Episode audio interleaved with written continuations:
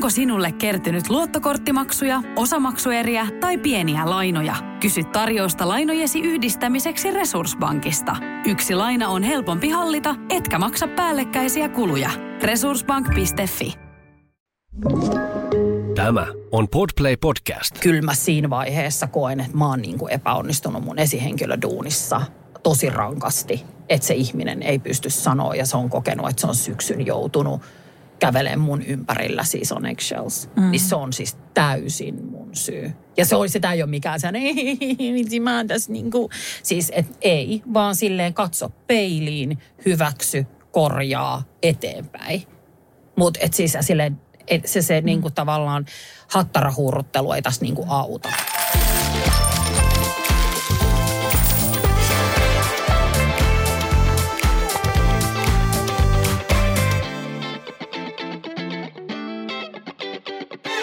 Bisneksen pehmeä puoli on ajatuksia herättävä, sielukas ja viihdyttävä työelämäpodcast meille kaikille. Tässä podcastissa ei puhutakaan numeroista, vaan ihmisistä. Jututamme rohkeita edelläkävijöitä tutkimalla sitä, millaista menestystä syntyy, kun valjastamme voimavaraksemme koko ihmisyyden. Minä olen Anu Iisakkila. Ja minä Johanna Hautasaari. Lämpimästi tervetuloa mukaan. Tänään meillä on vieraana Managemein perustaja ja muun muassa Jare Tiihosen ja Jenni Vartiasen managerina toimiva Karla Ahonius. Lämpimästi tervetuloa. Kiitos, kiitos. Sä oot työskennellyt yli 20 vuotta Suomen musiikkia viihdemaailmassa. Me Kyllä. puhutaan siitä tänään monin, monin eri kääntein. Mutta mitä sulle nyt just kuuluu? No mä itse asiassa elän aika jännittävää aikaa, koska mä on, olin, no siis management on nyt kuusivuotias ja tota, ää, mä tein päätöksen tota, mä uuvuin viime vuoden lopussa ja sitten mä tulin siihen tulokseen, että mä en ole toimari ollenkaan ja mun operatiivisesta johtajasta Tiina Jukaraisesta tuli siis nyt heinäkuun lopussa Management Oyn toimitusjohtaja. Niin mä elän ihan uudenlaista tämmöistä niin kuin, askel taaksepäin siitä semmoisesta niin ehkä strategisesta johtamisesta ja semmoisesta niin siitä toimariduunista, mikä vapautti tosi paljon energiaa. Ja sitten mä jotenkin hirveästi möyhännyt nyt sitä, että mitä mä haluan tehdä isona. Mm, mielenkiintoisten muutosten Joo. kohdalla menet. Joo. Eli onko sulla minkälainen tällä hetkellä, teekö jotain kuitenkin joo, vai hengaileksä? Siis, joo, eli siis manageriduunihan mä teen niin, edelleen siis just, siis joka päivä. Eli siis, että et, et, eihän se, se ei muutu mihinkään. Mm. Mutta ehkä semmoinen niinku just strateginen johtaminen ja tavallaan semmoinen e, taloudellinen johtaminen ja kaikki sellaiset asiat on jäänyt nyt niin kuin Tinan, Tinalle kokonaan. Tina on aikaisemminkin siis joku kuusi vuotta siis operatiivisena johtajana tehnyt sitä tosi paljon, mutta silleen, että nyt se on virallista, että hän on toimari, niin sitten mä voin olla vaan silleen, että tämä on toimari duun. Tämän toimarin duuni. Eli vähän olet niinku juurille palannut ehkä enemmän. Joo, enemmän ehkä sinne luovuuden ja sellaisia. Sitten kun mä oon, niin kun, mä oon todennut ihan vaan yksinkertaisesti sen, että mä en ole toimari. Että nyt mä kuusi vuotta niin kuin testailin tätä ja siis päivää, tämä oli mun ensimmäinen esihenkilöduuni ylipäätään.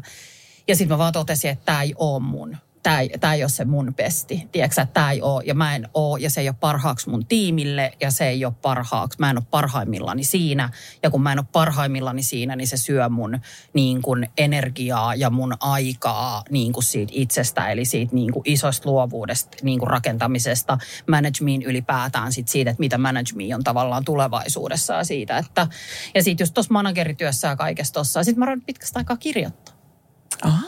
Mm. Mihin, mihin sä kirjoitat? Mist, mistä voi sun teoksia lukea? No en mä kirjoita mihinkään. Mä oon vaan ruvennut niin kuin, tota, äh, vaan suoltaa tavallaan tekstiä. Että äh, mähän on ollut siis alun perin, siis mä olin siis seitsemän vuotta siis kirjoittava toimittaja. Ja mä oon, mä oon kirjoittanut aina siis päiväkirjaa joka päivä. Siis varmaan siitä saakka, kun mä oon saanut kirjoittaa, mutta mä lopetin sen sitten varmaan siinä jossain – varmaan kymmenen vuotta sitten. Ja mä aikoinaan on kirjoittanut jo semmoisen niin kuin omakohtaisen niin kuin kirjan, missä oli jo siis yli 260 sivua. Mutta sitten mun kone siis pamahti ja se kaikki teksti siis katosi kuin pierossa. Ihan totta, ihan Joo. todellista koko kirja. Joo, mutta sitten mä tajusin, että sen tarkoitus on ollut enemmän se mun että mä, koska se tavallaan perustui siis siihen, että siellä oli oikeasti mun päiväkirjastotteita. Eli se kertoo tavallaan tämmöisen nuoren tytön tarinan koulukiusatusta siihen, että se yrittää löytää tavallaan itsensä siinä niin kuin miellyttämisen ja sellaisen kaiken keskiössä, että, että kuka hän on siellä itsenään. Ja sitten kun mä oon kuitenkin kirjoittanut sitä parikymppisenä, niin mä, mun idea oli siis se, että siellä on oikeasti siis mun päiväkirjamerkintöjä niistä, kun mä oon halunnut tappaa itteni tai niin kuin tavallaan, että mitä mä oon oikeasti käynyt läpi siellä. Ja sitten siinä oli tavallaan fiktiivisesti rakennettu se, tai lisäfiktiota tuotu siihen niin kuin ympäristöön. Eli niin kuin, tiedätkö, siihen, että tavallaan, että missä mä vaikka asuin tai tiedätkö, tommosessa. Mutta se oli niin kuin, tavallaan tommonen niin kuin, siellä oli todellisia merkintöjä, mutta sitten se ympärille on rakennettu fiktio. Mikä sitten oli niin kuin just ehkä se, että mä en ole uskaltanut itse katsoa sitä totuutta, vaan mä oon halunnut rakentaa siihen, tiedätkö, raamit sille mm. Kaikelle, mitä mä oon kokenut sille traumaperäiselle. Ja, sit, ja sitähän me ihmiset tehdään, eli mm. mehän luodaan oma narratiivimme meidän omien traumakokemusten ympärille, jotta me pystytään elämään niiden kanssa. Mm. Niin sitten se on hauska nyt niin kuin tavallaan pohtia sitä kaikkea taas, kun mä, mä aloitin uudelleen siis psykoterapian nyt eh, tammikuussa se uupumisen aikana, niin tai itse asiassa joulukuussa jo, niin sitten niin se on ollut tosi mielenkiintoista aikaa niin kuin tavallaan itselle. Ja sitten se on musta ihana löytää, tälleen 46-vuotiaalla löytää itsestään se, että niin kuin taas istua sen kysymyksen äärellä, että okei, okay, mitkä on mun vahvuudet ja heikkoudet. Mm. Ja käydä sen peilin kanssa se keskustelu siitä, että oikeasti, että kuka mä oon tässä niin kuin kaikessa, mitä se mun mm. elämä on, millaista elämää mä haluan elää. Mm. Tästä tulee paljon. Mä tiedän, Anunkaan surraa kysymyksiä. Aloita sä. Siis ihan ensin sanon, että kiitos Karla ihanalla energialla tuut tähän ja avoimesti. Ihan mahtavaa, rohkeata, upeata. No, mut mielestä tavallaan Musta on hassua, kun ihmiset just sanoo, että se on jotenkin mm. rohkeeta, kun mun mm. mielestä siis me kaikki ihmisethan käydään samoja tunteita, samoja, me, me, ka, me ta, kaikilla, siis ihmisissähän parasta on se, että me löydetään samaistumispintoja toisistamme, minkä kautta me löydetään omaan elämäämme peilejä toisista ihmisistä. Toiset on eri kohtaa siinä matkalla, mitä me tässä elämässä ollaan. Ja sitten se mun mielestä se on musta aina hassua se rohkeussana käyttö, kun mun mielestä se on tiedätkö vaan silleen, että sharing is caring. Mm. Että niinku, ei se ole sen kummallisempaa. Tiedätkö mm. että se ei, mm. niinku, se ei, tunne, se ei ikinä, mutta sitten taas mä luulen, että se johtuu siitä, että meidän kotona on aina puhuttu asioista, mm. niin kuin meillä ei ole ikinä ollut mitään tabuja, siis pienestä saakka meillä on aina puhuttu asioista niiden oikeilla nimillä. Ja tiedätkö, mä oon kasvanut myös semmoisessa ympäristössä, missä on saanut tiedätkö, huutaa kiroilla ja näyttää tunteet ja olla niin kuin just se, kuka on. Että mm. siitä ikuisesti kiitollinen koti, koti, kotiväelle. Kuulostaa upealta ja se on varmaan vähän poikkeuksellinen ympäristö, niin kuin moni muu on kasvanut mm. vähän toisenlaisessa mm. ympäristössä, mutta toi on hieno, hieno voimavara varmasti, mistä pystyt mm. ammentaa. Mutta eli siis, joo, eli sulla, sulla on nyt vähän niin kuin enemmän tullut aikaa myös sit kohdata, kohdata kaikenlaisia mm. asioita, taas vähän niin kuin uusi kierros ja mm. kirjoitat siitä ehkä nyt sitten niin kuin Joo, uudella. ja siis muut mä kirjoitan myös ihan täysin fiktiivistä siis te, niin kuin tekstiä, koska sitten se on mulle, mulla on aina ollut pienestä saakka tosi villimielikuvituus.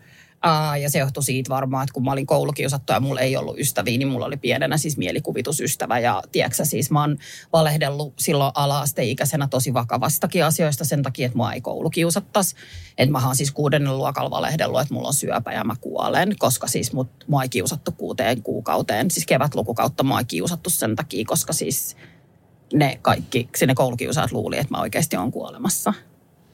Niin mm. tavallaan, niin tiedätkö, mulla on ollut tosi vilkas mielikuvitus, vaikka mä silloin jo siis 12-vuotiaana ymmärsin sen, että että kun mä sanon tämän ääneen, mä tuun jäämään tästä kiinni, mutta mä muistan vielä, että mun päässä se on kääntynyt se ajatus niin, että se ei haittaa, koska sit mä anyway saan huomioon.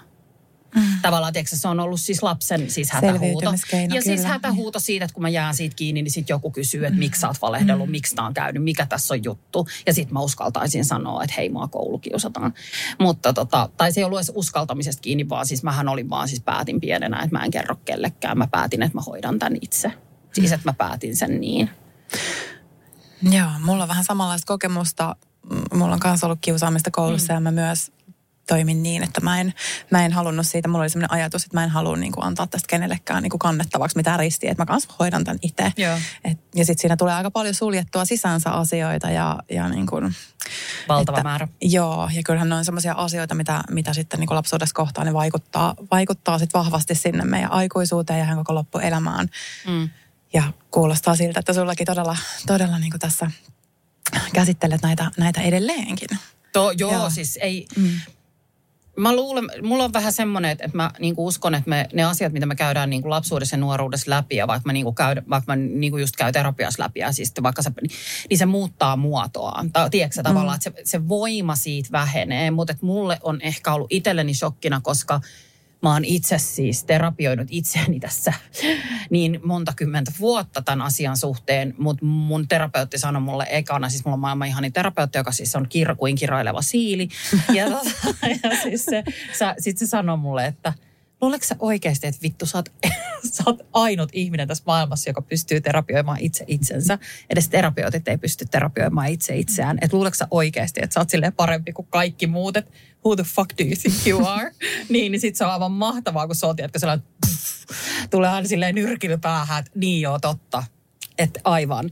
Niin sit se on hassu se just, että sen narratiivin, minkä on itse kehittänyt kahdeksanvuotiaana sen niin kuin kaiken siis silleen yksittäisten tapahtumien ympärille, minkä kautta saat suen. Sitten kun sä rupeat rakentaa sitä just narratiivia siihen sen tapahtuman ympärille, niin siitä tulee sulle totta. Ja sitten kun se vuosikymmeniä rullaa mm. se totu, totuus mm. lainausmerkeissä, Kyllä.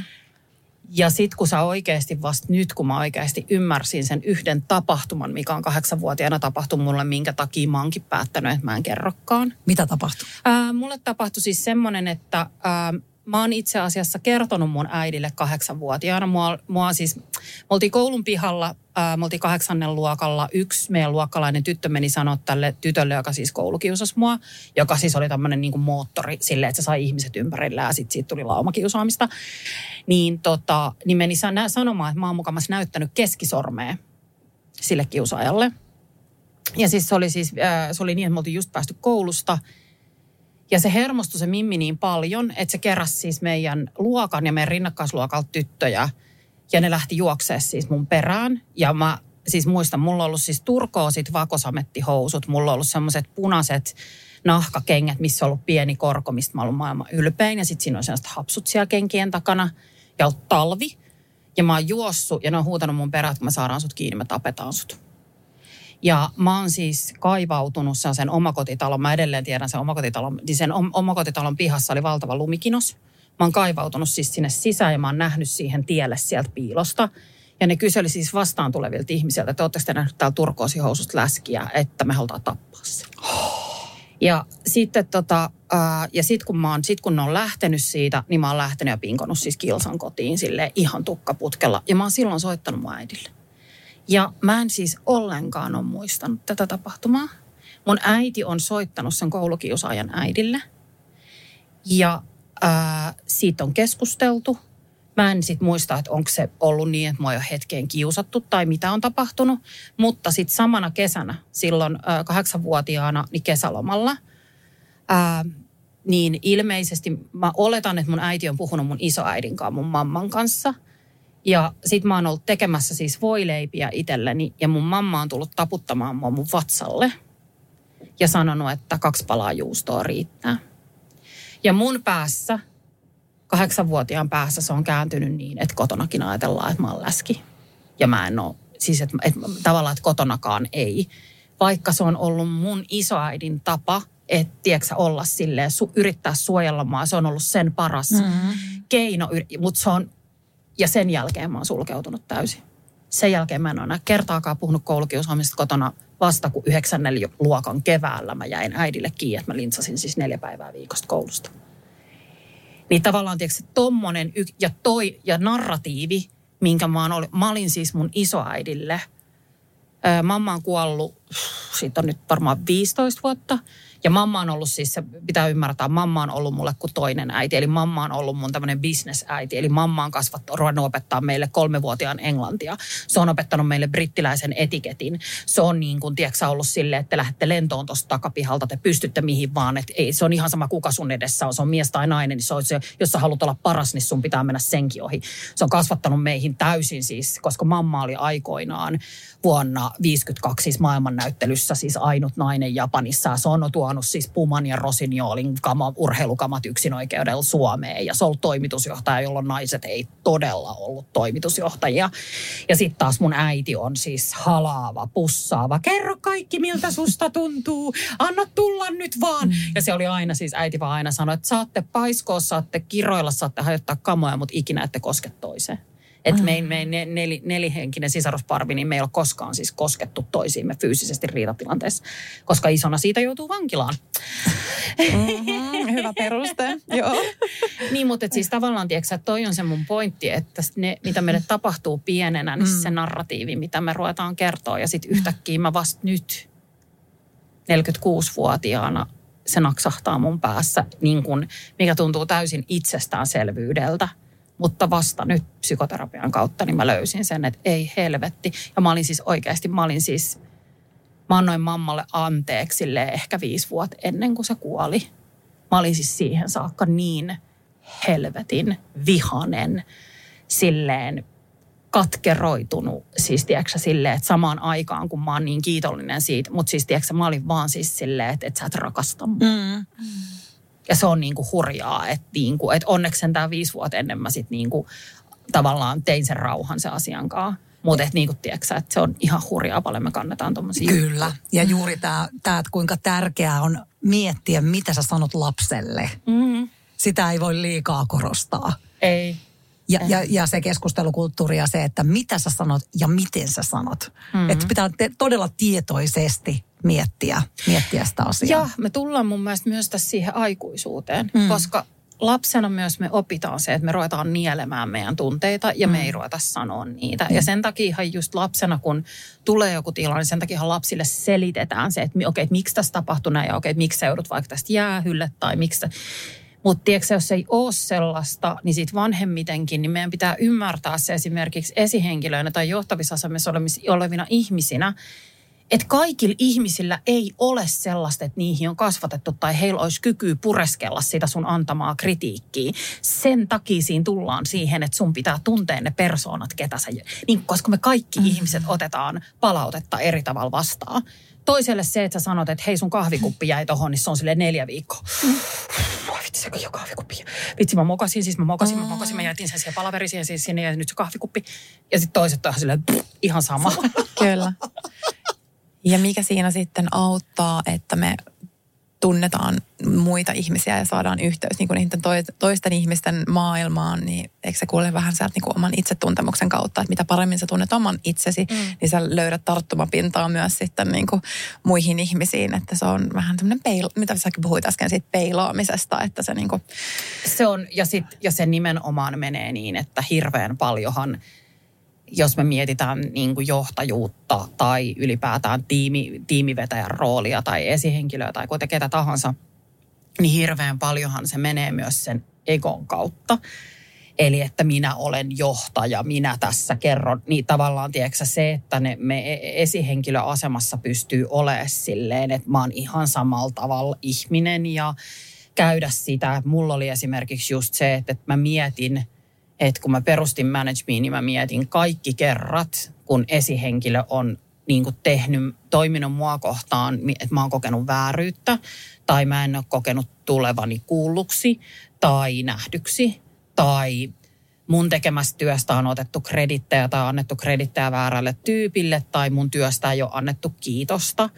Ja, niin kun, ja sitten sen kautta mä niin kun, rakentanut sen millaiseksi niin kuin esihenkilöksi mä halusin tulla. Mutta sitten luonteenpiirteille niin ominaisesti mä teen sen silleen ihan yli.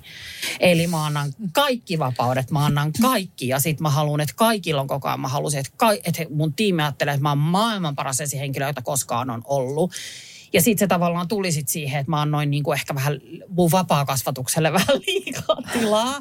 Niin kuin tavallaan sen takia, koska sitten samaan aikaan siinä on myös se, että – Mun tiimissä on ihmisiä, suurin osa siis on suoraan siis työharjoittelusta meille jääneitä, mikä on siis ihan mieletöntä. Ja siis, mutta et samaan aikaanhan niin kun, kun mä annan vapauden tehdä ja touhuta ja tavallaan tehdä sen oman intuition ja sen oman niin kun, tavallaan sen, että miten haluaa tehdä, niin samaan aikaan kyllähän siinä pitää olla sitä, että sä oot siinä koko ajan tukena. Vaikka mä sanon, että mä oon tukena, niin sit oikeasti olinko mä läsnä. Niin kuin tavallaan, tiedätkö tommoset asiat. Mm-hmm. Niin ja niin sitten tavallaan mä tiedätkö, jouduin peruuttaa siihen, että okei, että, niinku, että se mitä mä oon halunnut, niin miksi mä oon halunnut, niin sitten mä tajusin, että mä oon halunnut, että, musta san, että he sanoo musta, että mä oon maailman paras pomo koskaan. Mm. Tästä mä oon silleen, terve ego. Niin, Et se on aika iso tavoite. Silleen, että aa okei, okay, niin just. Mm. Eli mä oon halunnut, että he kertoo kaikille, että Managemeilla on maailman paras meininki, siellä on maailman paras, Karla on maailman paras pomo. Karla on siis niin ihana ja se antaa tehdä ihan mitä me halutaan. Ja sitten se ostaa meille vielä kaikkea kivaa ja sitten me saatiin vitsi tätä ja sitten me käytiin siellä ja täällä. Niin, kuin, niin se on ihan väärä tapa lähteä tekemään tota. Onko sä managerikan, managerina myös samanlainen? En. mä, mä en todella. En. Siellä pätee eri lait. Ei, ja sitten kun se on jännä just, että et, et meistä managereistahan ajatellaan, että me siis, anteeksi nyt vaan, mutta siis nuollaan persettä. Ja siis tehdään kaikkemme, koska meidän raha tulee komissiopohjaisesti meidän asiakkailta, niin me tehdään mitä tahansa, ettei ne lähe. Ja mitä tahansa, että se rehohana ei katkee. Ja se on siis niin kaukana totuudesta. Mä en pysty tietenkään puhua kuin itsestäni. Ja siis esimerkiksi me, niin kuin meidän yhtiön tavallaan tavasta, miten me tehdään manageriduunia. Ja sitten tietenkin kollegoista, kenet mä tunnen. Mutta siis me, me, mä olen esimerkiksi työssäni se tiukin. Siis mä oon se, joka sanoo, että sit kun pitää sanoa, että istu alas, että nyt menee oikeasti silleen yli, nyt menee liian lujaa. Me ollaan ne, jotka siis oikeasti seisoo jarrupolkimen pää siinä vaiheessa, kun me nähdään, että artisti esimerkiksi uupuu tai väsyy. Ja se ei halua pysähtyä silloin ihan hirveä, tiedätkö, se on ihan sellaisessa niin kuin maniatilassa, kun se painaa eteenpäin ja sitten on vaan silleen, että ei kun nyt. Ja sitten sit se joudut puhua sen lopputiimin siihen koska sä oot sen niin kuin artistin, kaikista lähimpänä sitä artistia ja sä tiedät ja sä, sä tunnistat ne oireet ja sä tunnistat, että okei, tyttö ei ole oma itsensä. Niin me ollaan siis ne brutaalin rehellisimmät. Mm. Että me ollaan siis ne, jotka, ja me ollaan ne, jotka sanoo, että niin kuin, tiedätkö, jos se kusta nousee päähän, niin siis me liputetaan se. Ja me joudutaan ottaa siis se, että se menee aina niin, että, että jos menee vaikka kultaa tai platinaa jotain, niin sitten muu tiimi soittaa suoraan artistille ja on silleen, jee, vitsi, hyvin menee. Sitten jos tulee joku kommervenkki matkaan, niin soitetaan managerille ja olla siellä, että niin, tämä on sun duuni. että sun duuni on käydä tää tiukka keskustelu mm. artistin kanssa. Ja se on siis täysin totta. Se on mun duuni. Mm. Mutta joo, en ole silkki, en ole siis pe, niin kuin tommonen soccer mom, joka on silleen, jee,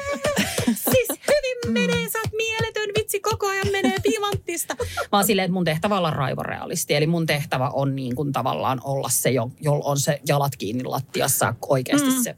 Ja Et, mm. varmaan artistikin kokee sen turvan. Ne tietää, että sä, sä oot se raakarehellinen tyyppi. Ja se on se rakkaus ja rajat, niin kuin lapsiinkin. Ihan sama. Joo, siis se on niin kuin, mutta se vaatii sen, että se luottamussuhde on kunnossa, mutta sitten tämä pätee mun mielestä siis kaikkeen. Mm. Että tavallaan mun mielestä just kun puhuttiin tuosta esihenkilöduunista kaikesta, niin sitten esihenkilöduunissa on se, että jollei sun tiimiläinen luota suhun niin, että se uskaltaa tulla sanoa sulle, jos siellä on semmoista kulttuuria, missä on oikeasti happea siinä tilassa ja että pystyy uskaltaa nostaa käden pystyyn syystä kuin syystä, se on se esihenkilön vika. Mm. Se on oikeasti, mä koen, että se on myös sen niin kuin, että se on, se on niin kuin, että kyllä se on, että en mä voi sanoa, että jos mä oon viime syyskuussa liputtanut sen mun tiimille sen, että mulla on uupumuksen ensioireet ja mä annan mennä sen niin pitkälle marraskuuhun, että mulla tulee ihan typerästä asiasta mun yhden tiimiläisen kanssa yhteenotto, minkä jälkeen mun tiimiläinen menee seuraavana päivänä siis ihan todella siis kyyneleet silmissä siis Tinalle ja sanoo, että Karlalle ei uskalla sanoa mitään ja Tina soittaa mulle ja sanoo, että Karla, nyt on semmoinen tilanne, että sä menet saikulle. Niin kyllä mä siinä vaiheessa koen, että mä oon niin kuin epäonnistunut mun esihenkilöduunissa tosi rankasti, että se ihminen ei pysty sanoa ja se on kokenut, että se on syksyn joutunut kävelee mun ympärillä, siis on eggshells. Mm. Niin se on siis täysin mun syy. Ja se oli, sitä ei ole mikään sen, ei, mä oon tässä niin kuin, siis et ei, vaan silleen katso peiliin, hyväksy, korjaa eteenpäin. Mutta et siis silleen, et se, se mm. niin kuin tavallaan hattarahuuruttelu ei tässä niin kuin auta. Mm. Varmasti on monia esihenkilöitä, jotka on kuormittuneessa tilassa mm-hmm. tälläkin hetkellä. Niin miten sä nyt niin kuin tällä kokemuksella, mitä vinkkejä, ohjeita sä voisit heittää ihmisille, jotka tällä hetkellä painii sen asian kanssa, että on niin kuin oman jaksamisensa mm. äärirajoilla? Sulla Kuunnelkaa teidän läheisiä. Mulle siis mun rakkaat ystävät ja läheiset yritti liputtaa sitä mun väsymystä jo 22 toukokuusta. Ne sanoi, että hei, että sä alat olla aika väsynyt. Ja mä, ihan, oon taas ihan silleen, että enkä ole. kyllä minä, kyllä minä pystyn, kyllä minä, kyllä mä nyt itseni tunnen niin hyvin, että minä tässä. Mutta se fakta on se, että sä siis sä meet ihan sellaisen ravihevostilaan, sulla tulee laput sivu, siis sä, sä siis juokset vaan eteenpäin. Ja sitten niin kuin mä jouduin soittaa esimerkiksi yhden mun artistin tiimille helmikuussa, kun mä palasin sairaslomalta, niin mä soitin siis läpi mun yhden artistin tiimin ja pyysin siis anteeksi. Ja se avasi tosi hyvän keskustelun ja tiedätkö kaiken, että, että se oli niin kuin, äh, niin kuin että, mutta sitten mun mielestä tässäkin tullaan just siihen, että äh, kun kukaan ei niin kuin mogaile mitään tai tee virheitä yksin, että kaikkihan tehdään tiiminä, niin sitten mun mielestä myös siellä, että, että jos yksi nostaa käden pystyyn, niin mun mielestä siinä vaiheessa kaikkien pitäisi tarkastella niitä omia tekemisiään. Ja niin kuin tiedätkö, että kyllä mä oletin, että siitä olisi tullut ehkä sille isompi keskustelu niistä asioista.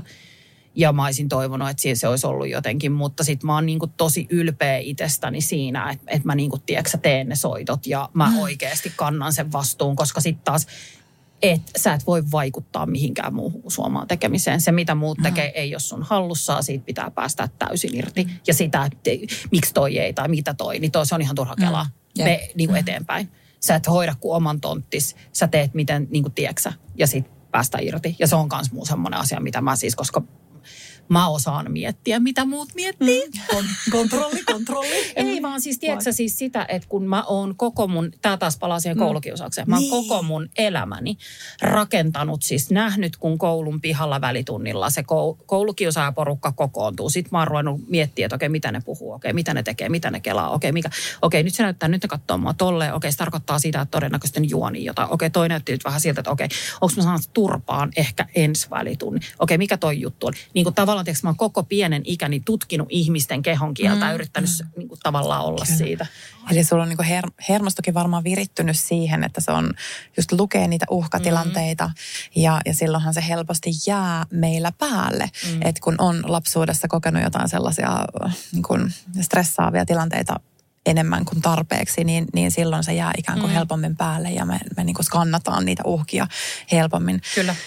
Tota, äh, mitä sä, mikä sun vinkki tai ajatus tai joku tämmöinen ohje olisi, koska tänäkin päivänä valitettavasti koulukiusaamista tapahtuu. Mm. Tänäkin päivänä ihmisiä kiusataan myös työpaikoilla. Mm, aivan valtavasti. Aivan valtavasti. Mikä? Ja siinä on kysymys nimenomaan vallasta. Niin, niin. Kuin siis, että tavallaan siellä koulun pihalla kysymys on vallasta.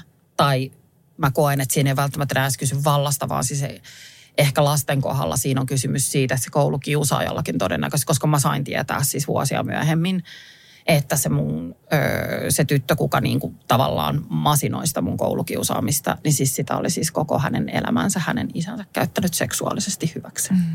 Eli se oli ollut hänen tapa selviä. Tiedätkö, että sitten tavallaan kun siellä mä aina niin kuin mietin sitä, että totta kai siinä on näennäisesti, kun lapsethan näkee aikuisten maailmassa sitä valta-asetelmia, ja sitten ne haluaa olla kukkulan kuninkaita tavallaan tai kukkulan kuningattaria siellä siis koulun mm. pihalla. Ja sitten kuvittelee, että siitä tulee parempi olo ja sitten pystyy kontrolloimaan jotain edes elämässä. Mm. Niin kyllä. On... Tavallaan kiusaako semmoinen ihminen, jolla on itsellä hyvä ja tasapainoinen olo? Mä en oikeasti mm. usko lasten kohdalla siihen. Niin. Mä en oikeasti jaksa. Mutta niin, mut sitten seura tekee kaltaiseksi. Se näin, on näin, näinpä musta, mun on pakko sanoa tähän se, koska sillä sekunnilla, kun mulla oli aina ajanjaksoa, kun mä pääsin siihen niin kuin tavallaan jengiin mukaan, joku koulukiusaus, niin mä pääsin aina välillä siihen mukaan. Musta tuli sillä sekunnilla koulukiusaaja.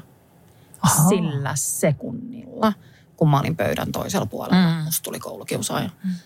Mä mietin, että kenet mä voin rekittää, kenet mä niin kuin tiedätkö, musta mm. tuli niin kuin tavallaan, että heti kun mä pääsin sille, ja se on vaan siitä, totta kai, että mä halusin kuulua sit siihen jengiin. Mm.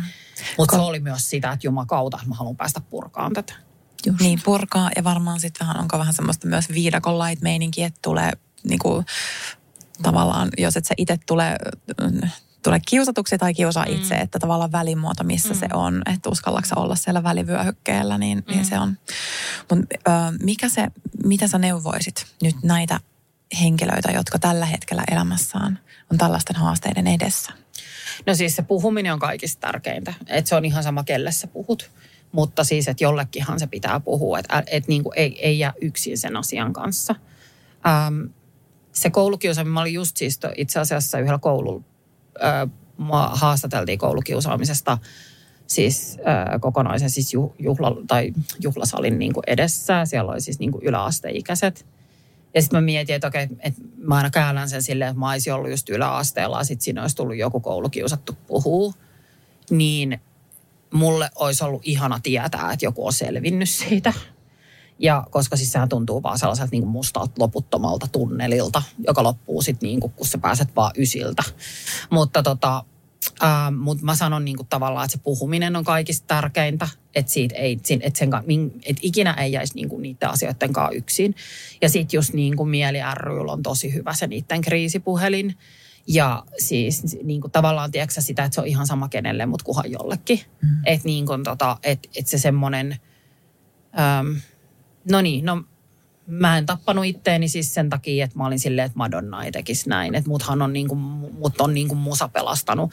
Plus sit mä mietin, että kun mä olin niin kuin ajatellut siitä, että mä kirjoitan se kirjeen mun vanhemmille, niin mä ajattelin, että mun vanhemmat ei ikinä tuu. Siis ne ei tuu ikinä, siis ne ei tuu ikinä niin kuin, tiedätkö, ymmärtää. Ne ei, ne, ei, ne ei tule ikinä ymmärtää tätä. Ne ei tule ikinä ymmärtää tätä ratkaisua. Että se on ihan sama, mitä mä kirjoitan siihen. Koska sitten edelleenkin me välillä käydään, välillä edelleen äiti tai iska saattaa kysyä muut silleen, että miksi mä en sanon. Mm. Tiedätkö silleen, että ne, mm. ja ne on kohta, ne on tiedätkö 80. Mm. Niin. Niin tiedätkö silleen, että vanhemmalle niin toi silleen on tiedätkö että oikeasti meidän lapsi ei puhunut meille sille 8-16-vuotiaan sille sanakaan, että sitä kiusataan. Mm.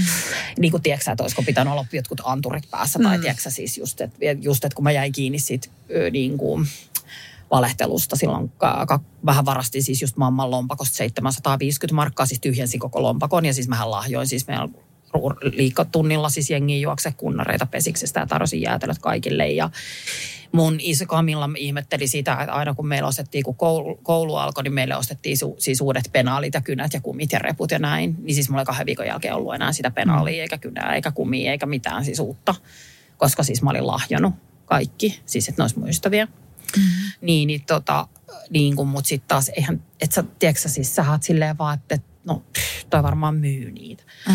silleen, koska sitten mä olin samaan aikaan, niin mä olin tosi silleen, äh, niin kuin silleen jotenkin juonikas, siis skidina, et tiedätkö.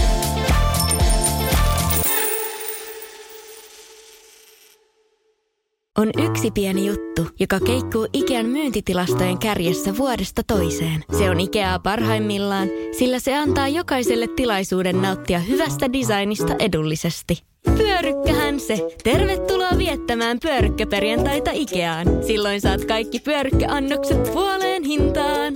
Ikea. Kotona käy kaikki. Pyörykkäperjantai! Kaipaako keittiösi remonttia tai pitäisikö auto vaihtaa? Me Resurssbankissa autamme sinua, kun tarvitset rahoitusta. Nyt jo yli 6 miljoonaa pohjoismaista resursasiakasta luottaa meihin. Resurssbank.fi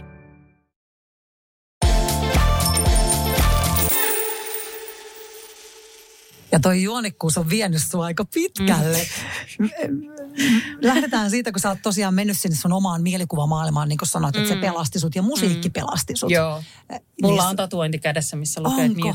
Joo, mulla Mitä on siis, siinä lukee? Tässä lukee Music is my religion. Oh, wow. Joo. Mieletön juttu. Joo. Ja se on ollut sun voimavara ja, ja kantava juttu. Ja toisessa siellä? kädessä lukee Kill them with kindness. Oi, ihana. Hei mä just mietin, kun mä täytän 50, minkä mä laitan tuohon, mutta mä voin tästä saada jotain Näyttää tosi kauniille. Mutta voiko sä sanoa, että Madonna pelasti sut itse asiassa? Että tää, Joo, tää, täysin. Siis kerro, täysin. Kerro tämä tarina. No ei siis se on niinku, uh, no seitsemänvuotiaana mä rupesin dikkaa Madonnaa, että niinku, ja musaa ylipäätään, me ollaan, me ollaan kasvettu siis, äiti ja isä on kuunnellut aina siis lattarimusaa, ja tiedätkö, me ollaan katsottu meidän sunnuntai-dinnereillä, niin meidän päättyi silleen, että me tanssittiin yhdessä, tiedätkö, meidän olohuoneessa, äiti ja iskä rakasti siis käydä siis tanssimassa ja tiedätkö kaikkea, että niinku, me, me ollaan siis kylvetty musassa ja rytmeissä silleen pienestä saakka, ja mähän lauloin tosi paljon pienenä. Siis mä rakastin laulamista ja esiintymistä, mutta sittenhän se loppui sen koulukiusauksen myötä. Ja mä olin päättänyt siis tosiaan, että musta tulee uusi Madonna. Mutta sitten kymmenenvuotiaana mä oon ilmoittanut, että musta ei tule, tää läppä, mitä mä aina sanon, mutta siis tää on totuus, että tota, että mä oon sanonut kymmenenvuotiaana, että musta ei tulekaan uusi Madonna, mutta musta tulee se, joka päättää, mitä Madonna tekee. Ja, tota, ja siis niin kun, ja se Madonna oli mulle äh, siinä – ää, siinä, että se oli aina teki niin kuin se halus. Että Madonnassa oli siis samaa kuin just mun mammassa. Että mamma on tehnyt just niin kuin se on halunnut. Se on kymmenenvuotiaana luonut lantaa sen vanhempien navetassa ja se on ollut silleen, että hän ei jää tänne. Se on 7, 16 vai 17-vuotiaana, se on lähtenyt laivalla Englantiin. Se on tehnyt useita duuneja samaan aikaan, että se on selvinnyt Englannissa. Se puhui seitsemää kieltä, se oli maailman kansalainen, tiedätkö Sen ensimmäinen mies kaatui sodassa, sitten toisen miehen se sanoi, että voit lähteä kälppimään, että hän ei katso tuollaista ukkoa. Ja sitten, tota, ja, sitten tota, ja se on ollut täysin, tiedätkö semmoinen niin kuin No siis se oli niin kuin meidän matriarkka. Se oli siis, tiedätkö, silleen meidän perheen pää, se oli meidän mafiapomo. Se oli, silleen, se, oli se, joka niin kuin tavallaan, tiedätkö, silleen oikeasti istutti meidät kaikki pöytään ja opetti meidät niin kuin nauttimaan elämästä. Ja sama niin kuin just pienistä asioista, sama kuin äiti ja isä on aina silleen niin kuin opettanut meidät siihen nautitaan pienistä asioista. Mutta sitten Madonnassa oli niin kuin se, että se oli niin – se ei ollut paras tanssia, se ei ollut paras laulaja, mutta siis jumakauta se teki. Se oli vaan silleen, että, että musta tulee, että mä näytän siis niin kuin kaikille. Niin se oli se mulle ehkä se, sen niin kuin, se voima siitä. Ja siitähän se tuli sitten silloin just, että, että Madonna ei koskaan tavallaan antaisi periksi kiusaajalle. Madonna ei koskaan ole antanut periksi, tiedätkö? Se on kuitenkin vasta breikannut, kun se on 26-vuotias. Mm. Niin kuin tavallaan, tiedätkö, se on, siis, se on elänyt ihan siis silleen, tiedätkö, ruoan tähteillä New Yorkissa. Ja tavallaan, tiedätkö, silleen, että jos sä haluut jotain tarpeeksi, niin siis kaikki on oikeasti, vaan se kuulostaa niin klisee bullshit, mm. bla bla bla, mutta se vaan on silleen. Mutta se tarkoittaa, että se ei voi olla, mulle se tarkoittaa sitä, että se pitää olla puhtaasta sydämestä. Sen motivaationa ei voi olla se, että mä haluan, että jengi katsoo mua ja mä haluan olla, että mulla on paljon rahaa ja mä haluan, tiedätkö mutta että jos sä haluat jotain ja se on sun puhtaasta sydämestä, niin silloin mä uskon, että sä laitat siihen sen ekstra viisi pinnaa, mitä se vaatii. Mieletön tarina. Siis mieletön tarina ja, ja tota, sitähän sä tulit sitten tekemään. Joo. Koska ei varmaan ollut, jos esikuvana oli Madonna, että sä mahdollistat, että Madonna pystyy tekemään duuniensa. Siihen aikaan ei ollut managereja varmastikaan olemassa. No ei, kyllähän Lasse Norres on ollut sille Dingon mm. manageri, mutta et niinku, ei Suomessa, mä oon siis kyllä ollut sille ihan siis, että mä menin full, kun mä lähdin Warner Musicilta 2014 äh, Cheekin stadioneiden jälkeen full steamille, niin mä menin nimenomaan full steam managementille perustamaan kotimaisten artistien niin kuin managementtia tavallaan, että siis siellä oli jo managementti, missä oli siis niin kuin suomalaisia artisteja, ketkä teki kansainvälistä uraa, mutta nimenomaan mä, olin, mä menin perustamaan sinne sitä, että suomalaiset artistit, jotka suomen kielellä operoi Suomessa, et niin kun, ja siihen saakkahan siis aina kun mä olin sanonut silloin niin kuin missä vaiheessa tahansa uraani, että mä haluan manageriksi, niin mulla aina sanottiin, ei se ole mahdollista. Suomi on niin pieni markkina, että täällä ei koskaan tulla tarvitsemaan mitään managereita. Joo, sä voit käydä kokeilemaan nyt ton Cheekin kanssa managerointia, mutta sä kuitenkin palaat tänne takas töihin. Sille, ah okei, okay, no vitsi oikeasti bitch please, katsotaan. että niin kuin tavallaan siis silleen, että, että mullahan on se, että mä sisuunnun tosi paljon, että jos joku sanoo mulle ei, niin mä oon niin. silleen, okei, okay, katsotaan. Että onko se varma, että se on ei. Mm. Että ootko ihan, ootko ihan varma, että nyt kannattaa sitten sille olla tosi varma. Ja mistä tämä tulee? No Madonnalta. Madonnalta, okei. Okay. kyllä mä koen, että se on niinku siitä, että se on tehnyt siis, miettikää nyt oikeasti silleen, että se on mennyt niinku tehnyt sen sexbookin ja se on silleen niinku, niinku ja totta kai se on provo, provokaatio ja sehän on siis markkinointia ja sehän on siis tollasta, että siis kukaan, kaikki puhuu Madonnasta ja näin, mutta samaan aikaan mä niin seurasin tosi paljon esimerkiksi just ö, niin kuin, kuka systeri Kami dikkas niin kuin Skid Rowsta ja Guns N' Rosesista noista. Niillä oli siis, mana, niin kuin niillä oli molemmilla siis sama managerin niillä bändillä. Mä en muista hänen nimensä, mutta niin mä seurasin tosi paljon sen haastatteluita. Tavallaan tiedätkö, että mä rupesin lukea mm. aika silleen luontaisesti myös niiden taustatyyppien haastatteluita. Ja, ja sittenhän kun mä oon käynyt vaan peruskoulun ja sitten sen tosiaan Laajasalon siis sen tun, sen niin kuin tavallaan, ei tunnin, Tunni. tunnin koulutuksen. Se oli aika, aika ytimekäs. Vuoden. niin, niin siis tuntui tunnilta. Mutta siis tota, niin, niin, tota, niin tavallaan, tiedätkö, niin mä oon, kun mä oon, aina, mä oon aina tiennyt itsestäni sen, että mä oon tosi hyvä tekemään, mutta tosi paska lukemaan. Että niin kuin mä voin lukea loputtomasti informaatio asioista, jotka mua kiinnostaa, mm. mutta siis silleen, että mä olisin mennyt lukioon, niin se olisi ollut ihan siis murhaa. Siis, Koska siis mulla oli peruskoulu siis päästötodistus oli silleen vitonen, viton, vitonen, kymppi, kymppi, kymppi, kymppi, kymppi. Ja se oli siis niinku tasan se. Kuulostaa tutulle. Joo, mm. et siis ja niinku tavallaan, ja se oli niinku just se, että, että mä niinku sit niinku tosi nopeasti, että työn kauttahan, ja sittenhän mä rupesin niinku vähän silleen suunnittelee, että okei, että no musta tulee musa toimittaja, mä tutustun kaikkiin levyyhtiötyyppeihin. Okei, no sitten pitää mua vähän vihollisena, kun mä oon toimittaja, mutta mä tutustun ja mä näen, mitä ne oikeasti ne promot tekee. Ja sitten mä olin suunnitellut, että mä menen sitten niinku levyyhtiöön ja sitten mä levyyhtiöstä niinku lähden eteenpäin. Mutta se oli niinku Eli ihan sulla siis... oli tavoitteet siellä. Joo, joo, siis joo, joo mutta sitten tavallaan esimerkiksi kun mä olin Warnerilla, niin mulla oli siellä myös niin hyvä olla. Niin kuin tavallaan, että mä unohdin sen, tiedätkö kun sitten toimittajuuden jälkeen siis, kun mä olin ollut seitsemän vuotta siis musatoimittaja, niin, niin sitten mä menin Idolsiin tekemään siis äh, Idolsin kolmannen kauden siis PR-päällikön duunin. Ja Asko palasi silloin siis äh, tuomaristoon. Ja sitten mä olin silleen, että okei, nyt mun pitää tehdä vaan, mun ainut elämäntehtävä on tehdä vaikutus Asko Kalloseen. että se on mun niinku portti sinne, niinku, tota, sinne niinku tavallaan toiselle puolelle pöytää, niinku levyyhtiöpuolelle. Ja siitähän mä hoisin kaikki Asko, Asko, Askon niin mediakon, että kun on se haastattelut ja kaikki tollaset. Ja siitähän se kesti, se pesti siis seitsemän kuukautta, ei kun Venäjä siis, äh, no joo, siis about elokuusta äh, seuraavan vuoden huhtikuuhun. Ja sit Asko kysyi multa, että mitä sä meinaat tehdä. Ja sit mä olin silleen, mä perustan oman firman ja rupean tekemään artistipromootiota. Enkä ollut yhtään siis ajatellut, vaan mut sanoin näin. Sanoin vaan Askolle näin. Ja sit Asko oli silleen, että okei, sulta ei ikinä lopu duunit multa. Niin mun on pakko sanoa, että ellen mä sairastunut vakavasti äh, Warnerilla oloaikanani, niin kun mä olin ollut siellä pari vuotta ja 2012 tammikuussa mä sairastuin, mä olisin edelleen Warnerilla. Mä olisin ollut niin kiitollisuuden velassa Askolle, että se antoi mulle sen duunin. Se, että mä pääsin tekemään sitä duunia ja niin kuin näin, että mä olisin laittanut mun omat unelmat hyllylle vaan sen takia, että mä oon kiitollisuuden velassa. Ja se on niin kuin mun elämäni isoin, että samaan aikaan kun mä sairastun vakavasti, niin samaan aikaan mä rupean henkisesti tavallaan tekee eroa ja tavallaan kysyn ekaa kertaa itseltäni, että okei, että jos mä kuolen, niin mitä mä kadun?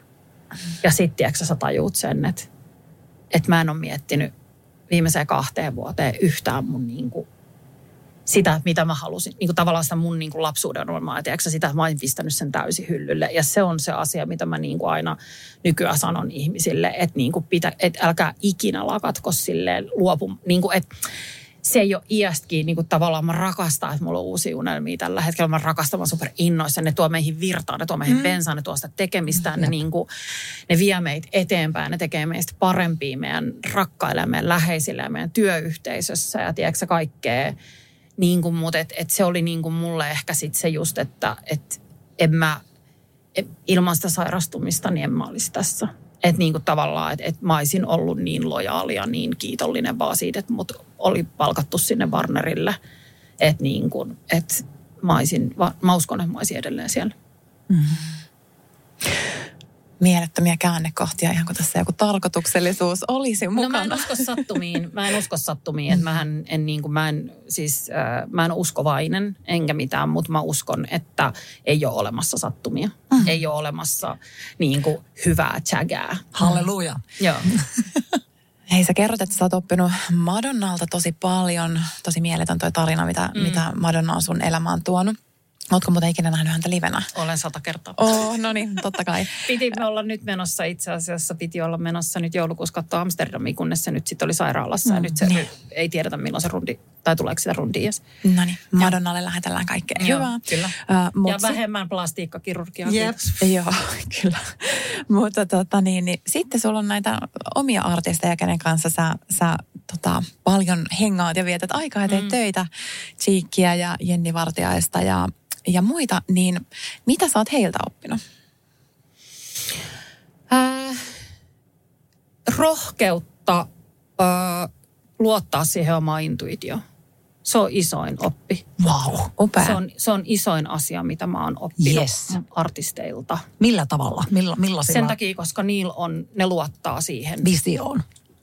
Ne, ne luottaa siihen, mitä niiden sydän sanoo. Mm. Ne, niiden ensimmäinen, siis Jare, niin kuin, Jare on ehkä semmoinen, niin kuin joka, silloin kun me ruvettiin tekemään aikoinaan, siis 2007 yhdessä töitä, niin Jare opetti mulle ensimmäisen varmaan siis sen, että, iki, että hänelle ei ole ikinä kiire pois fanien luota.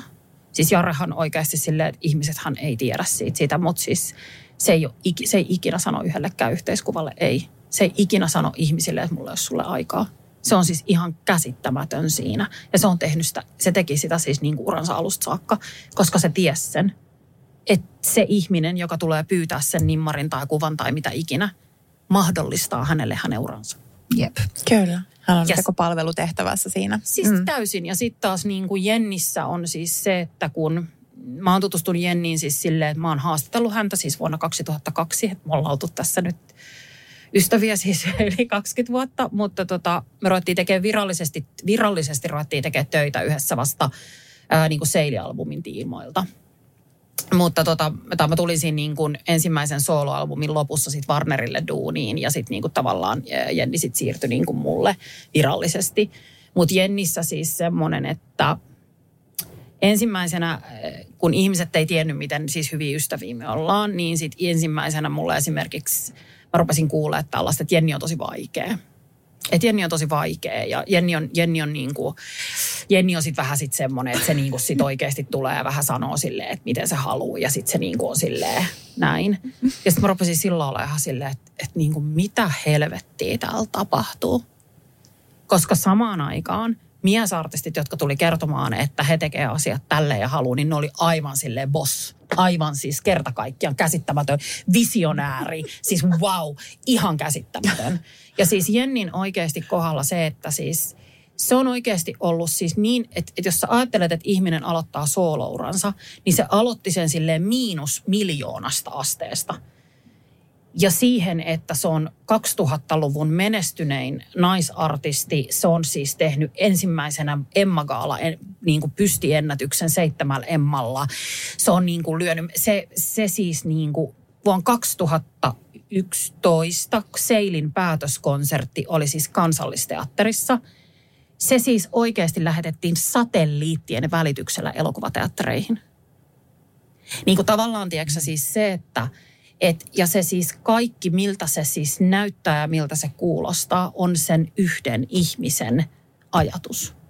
Jossa on sitten tiimi tullut auttamaan sitä, luomaan sitä, että okei, että niinku, et, kun mä aina sanon sitä, että ö, kukaan ei voi keksiä artistille mitään ennen kuin se artisti tietää, kuka hän on.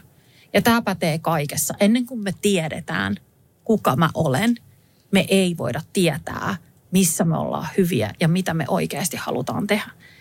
Ja tämä on mulle se, että jos artisti sanoo mulle, että mä haluan Zebran lavalle, niin mä oon näin. Okei, se on laitonta. Se on laitonta. Se on, la, se on laitonta, mutta keksitään ja sitten niin tavallaan sit me möyhennetään sitä ideaa. Okei, sulla on noin vahvat fiilis jostain, niin mun tärkein tehtävä managerina on suojella sitä ihan crazy, kuulostaa siis aivan korkealentoiselta joltain idealta, niin mun tehtävä on oikeasti saada se toteutettua niin, että se artisti ei kuule ympäriltään jatkuvasti sitä, että edettävät tolleen tehdä. Ja tämä tapahtui varmaan konkreettisesti siis vuonna 2013. Siis 2012 syksyllä oli vain elämää, missä Jare siis eli Cheek pamahti siis koko kansan Cheekiksi. Ja tota, Jare tuli tammikuussa Warnerille palaveriin ja sanoi, että hei, että hänellä on kaksi tavoitetta tälle vuodelle, että hän haluaa siis levymainoksensa foorumin kulmaan. Sitä ei ollut koskaan tehty aikaisemmin. Ja sitten hän haluaa, että, tota, että hän tekee, siis hän tekee jäähallikeikan. Ja sitten me oltiin siinä tiimin kanssa, että ja, ahaa. Ja me oltiin tehty 2012 syksyllä siis Kisulle merikaapelihallilla keikka, mikä oli siis valtava juttu. Siis vähän vajaa 4000 ihmistä tuli katsomaan suomalaisen soloartistin keikkaa. Se oli ihan valtava siis asia. Sitten mä olin heti silleen, että hei, mutta me tehtiin just toi kisu, että pitäisikö mennä toi merikaapelihallista. Ja vaan näin, ei. Aha, okei. Okay. Ja sitten siis niin kuin, no sit siinä kaikki yrittää niin kuin puhua Jare ympäri veke siitä, koska siis kaikki oli silleen, että vitsi, me ollaan just saatu nyt tämä suosio, että mitä jos se ei mekkää se jäähalli ja mitä, että jos ei se mene se jäähalli, niin sittenhän se tulee mm. floppina, sitten se uutisoidaan Pelko. flop. aivan täysin. Mm. Niin se puhui meidät kaikki siihen. Että me oltiin silleen, että tehdään se jäähalli. Ja sitten tota, ja sitten siis Warnerilla oli silloin duunis siis tota, uh, uh, se on Inka, jolla oli kontakti foorumiin. Ja tota, ja sitten ne ilmoitti sieltä, että ei, et, ei, ei saa mitään levymainoksia. Ainut, jotka saa mainostaa siinä seinässä, on firmat, joilla on siis kauppa siis siellä sisällä. No sitten me oltiin ihan silleen, että okei. No sitten me oltiin ihan silleen, että, että no mitä jos sinne tulisi Cheekin minikeikka sinne foorumiin? Että olisiko se porsaanreikä? No sitten me oltiin silleen, että voisiko se olla joku syksyn avajais, joku spektaakkeli tai viikonloppu, missä sitten esiintyy Cheek että voitaisiko me saada siitä palkkioksi foorumin seinä. Ja sitten se siis onnistui. Okei. Mutta se oli eka kerta, että siinä oli. Että siinä oli, ja sittenhän se oli ihan hurjaa se, että et sittenhän siis ää, Jare ymmärsi sen, että tärkein viesti, mikä meidän pitää saada kenttään, ja sitten me sitä sen ja tiimin kanssa niin möyhöttää, niin kuin, että okei, että miten me saadaan ihmisille se olo, että jos ei ne näe sitä jäähallikeikkaa, niin ne missaa jotain siis ihan että et, et sä, sä et voi olla, siis sä et voi olla, että sulla ei ole lippua sinne. Ja sitten me siis tehtiin niin, että sitten me, sit me tehtiin markkinointisuunnitelma siihen ja sitten se oli vielä silleen, että oli Emma Gaala, niin se siis kun Emma Gaalassa on koko media siellä Red Carpetilla, se ei puhunut mistään muusta kuin, että ensi tiistain tulee jäähalliliput, ensi tiistain tulee jäähalliliput, ensi tiistain tulee, ja siis jokaisessa, sitten vielä ennen kuin se Emma Gaala alkoi, niin me, se oli siis tuossa Metro Areenalla Espoossa, ja niin me ajettiin siis autolla he, Maikkarille tekemään suora lähetys, jossa se taas puhuu vaan, että ensi tiistain-liput, että ensi tiistain-liput. Ja sitten hän meni näin. Ja sitten meillä tuli toinen. Ja sitten kymmenen minuuttia sen jälkeen, kun se tuli toisen jäähallikeikan lavalta pois, ja me ollaan siellä jäähallin takana, se katsoo stadionille ja se oh. sanoo, että seuraavaksi mennään tonne. Yes. Wow. Mahtavaa. Melko päämäärätietoista. Mutta, mutta se johtuu siitä, että mm. Jare, puhuu, Jare puhuu aina pulssituntumasta ja se on mm. niin kuin mulle gut feeling. Mm. Mutta sen, se, mitä se koki, kun meillä oli vain elämää konsertit silloin metroareenalla, ja ne oli ekat tollaset vain elämää keikat, mitä pidettiin, niin se sanoi, että se energia, mikä sieltä yle, yleisöstä tuli, ja se energiamuutos, mikä oli tapahtunut ylipäätään sen keikoilla, niin se sanoi, että se tiesi, että se on nyt tai koskaan. Mutta se vaati yhden ihmisen, tämä on mitä mä aina sanon, yhden ihmisen rohkeuden sanoa huoneelliselle ihmisiä, että ei käy. Ja mm. tämä on se, mikä on artisteissa, mitä ne on opettanut. Tämä on ihan sama Jennissä, ihan sama Etassa, ihan sama Eerinissä. Kun ne kun ne sanoo jotain, niin meidän tiiminä on se kuunneltava, koska ne oikeasti tietää jotain, mitä me ei tiedetä.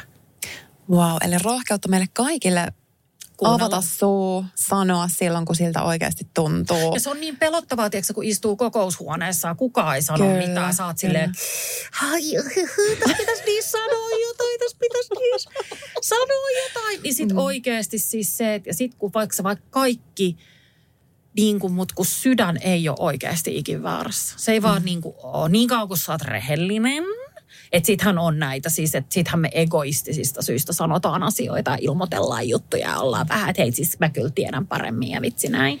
Mutta että jos sä oot puhtaasta sydämestä, että niin kuin, mä jokainen ihminen, joka on koskaan nostanut siis kätensä pystyyn, siis silleen, kun koko muu huone on ollut hiljaa nostanut esimerkiksi jonkun epäkohdan, niin siis mm. silleen, että ootte vaan siis silleen my fucking heroes. Kyllä.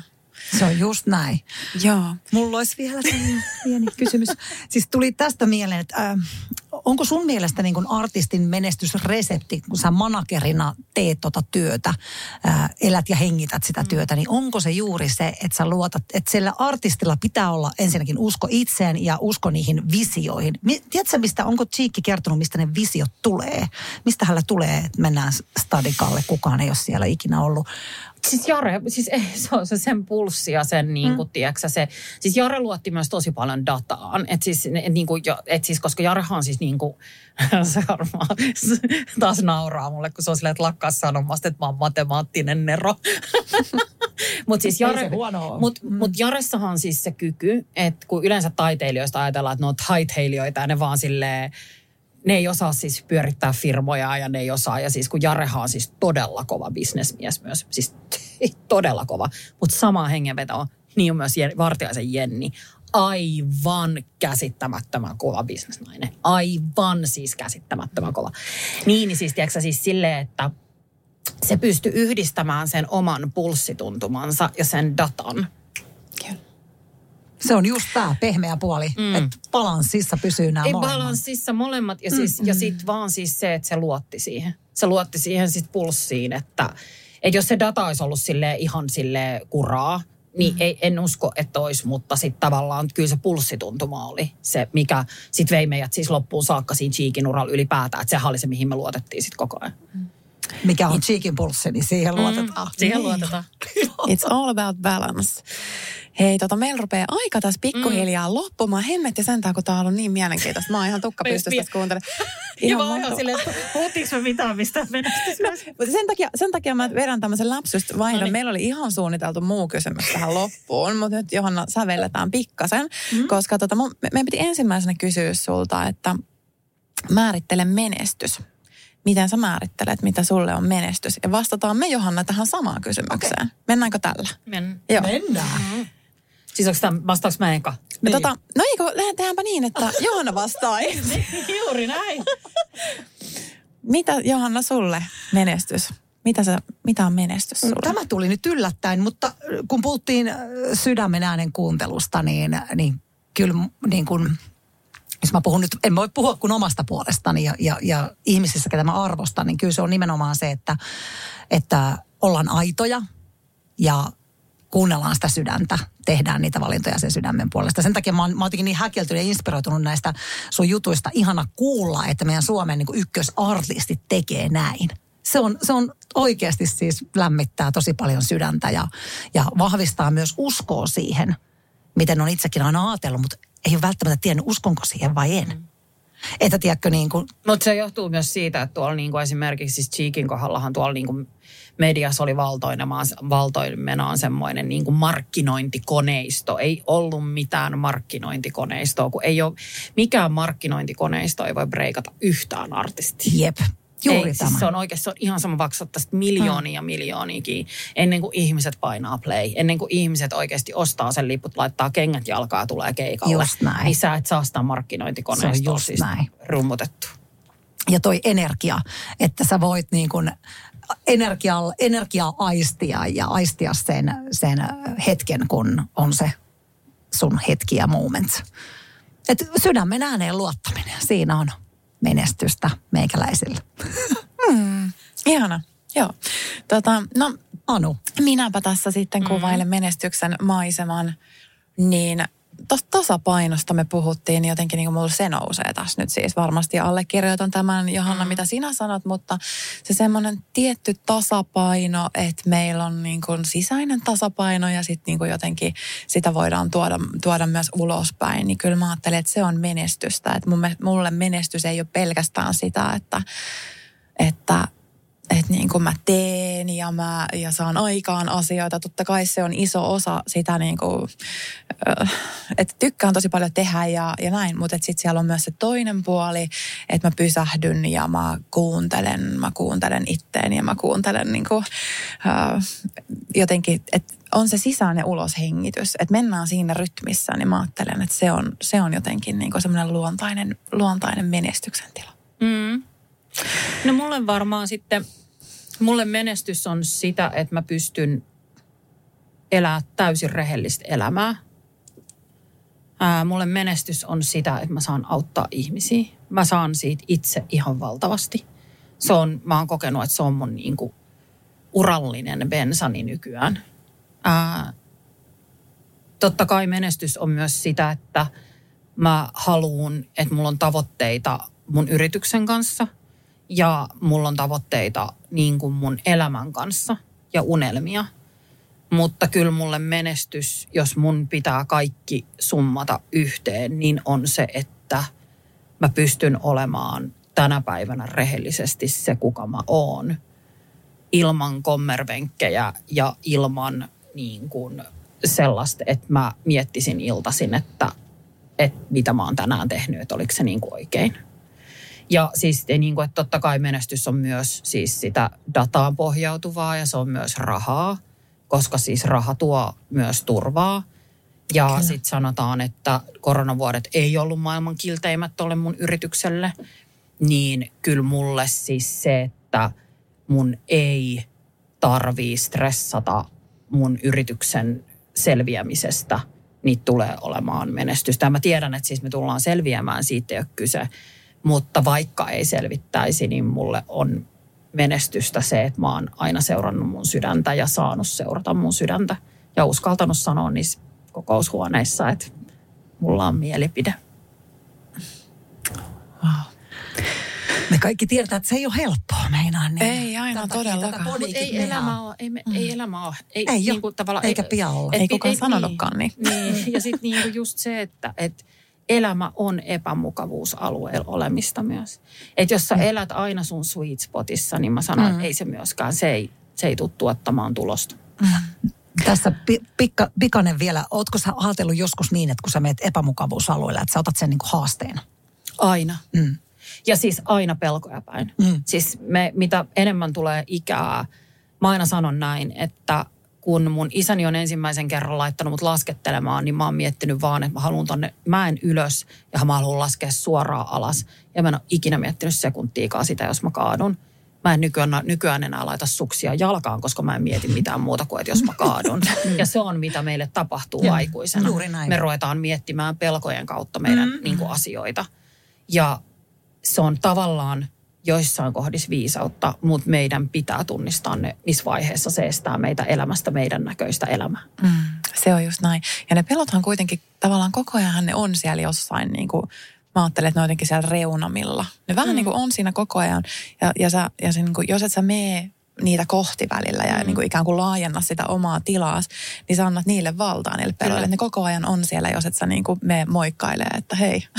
Joo, ja sitten se on siis se, että sit kun sä annat yhdelle pelolle vallan, niin se toinen tulee kyllä siihen. Ja sitten loppujen lopuksi sä istut himassa ja mietit, että miksi mä en tee mitään. Mm, okay. Että niin kuin, tiedätkö että et se, se, se, ja se, mä uskon, että pelko just laittaa ih, meitä ihmisiä hirveän paljon siihen, että me ruvetaan tyytymään asioihin. No tää on ihan kiva, tää on tällainen seiska miekka. Just Mutta sitten oikeasti, Ihan kiva. niin, ja sitten mut silleen, että haluatko elää silleen ihan kivaa elämää, kun tässä on tää, nyt tämä elämä tässä. Mm. Niin sitten tiedätkö silleen, että, että uskaltaa niin kuin oikeasti lähteä ja uskaltaa just siis unelmoida uusista asioista uudesta urasta.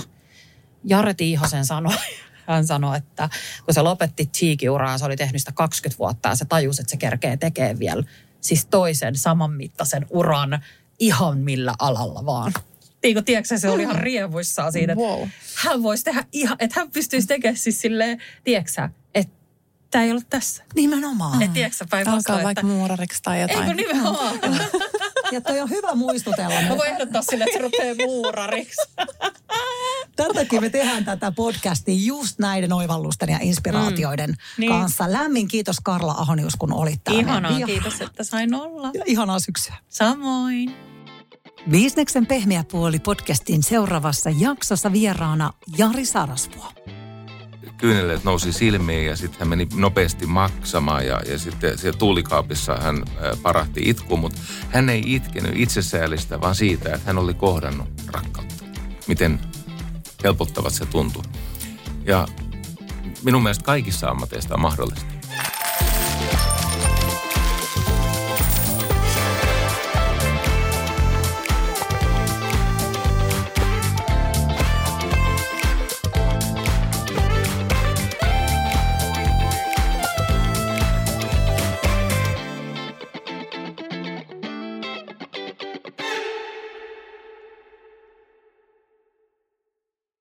On yksi pieni juttu, joka keikkuu Ikean myyntitilastojen kärjessä vuodesta toiseen. Se on Ikeaa parhaimmillaan, sillä se antaa jokaiselle tilaisuuden nauttia hyvästä designista edullisesti. Pyörykkähän se! Tervetuloa viettämään pyörykkäperjantaita Ikeaan. Silloin saat kaikki pyörykkäannokset puoleen hintaan. Ikea, kotona käy kaikki. Pyörykkäperjantai!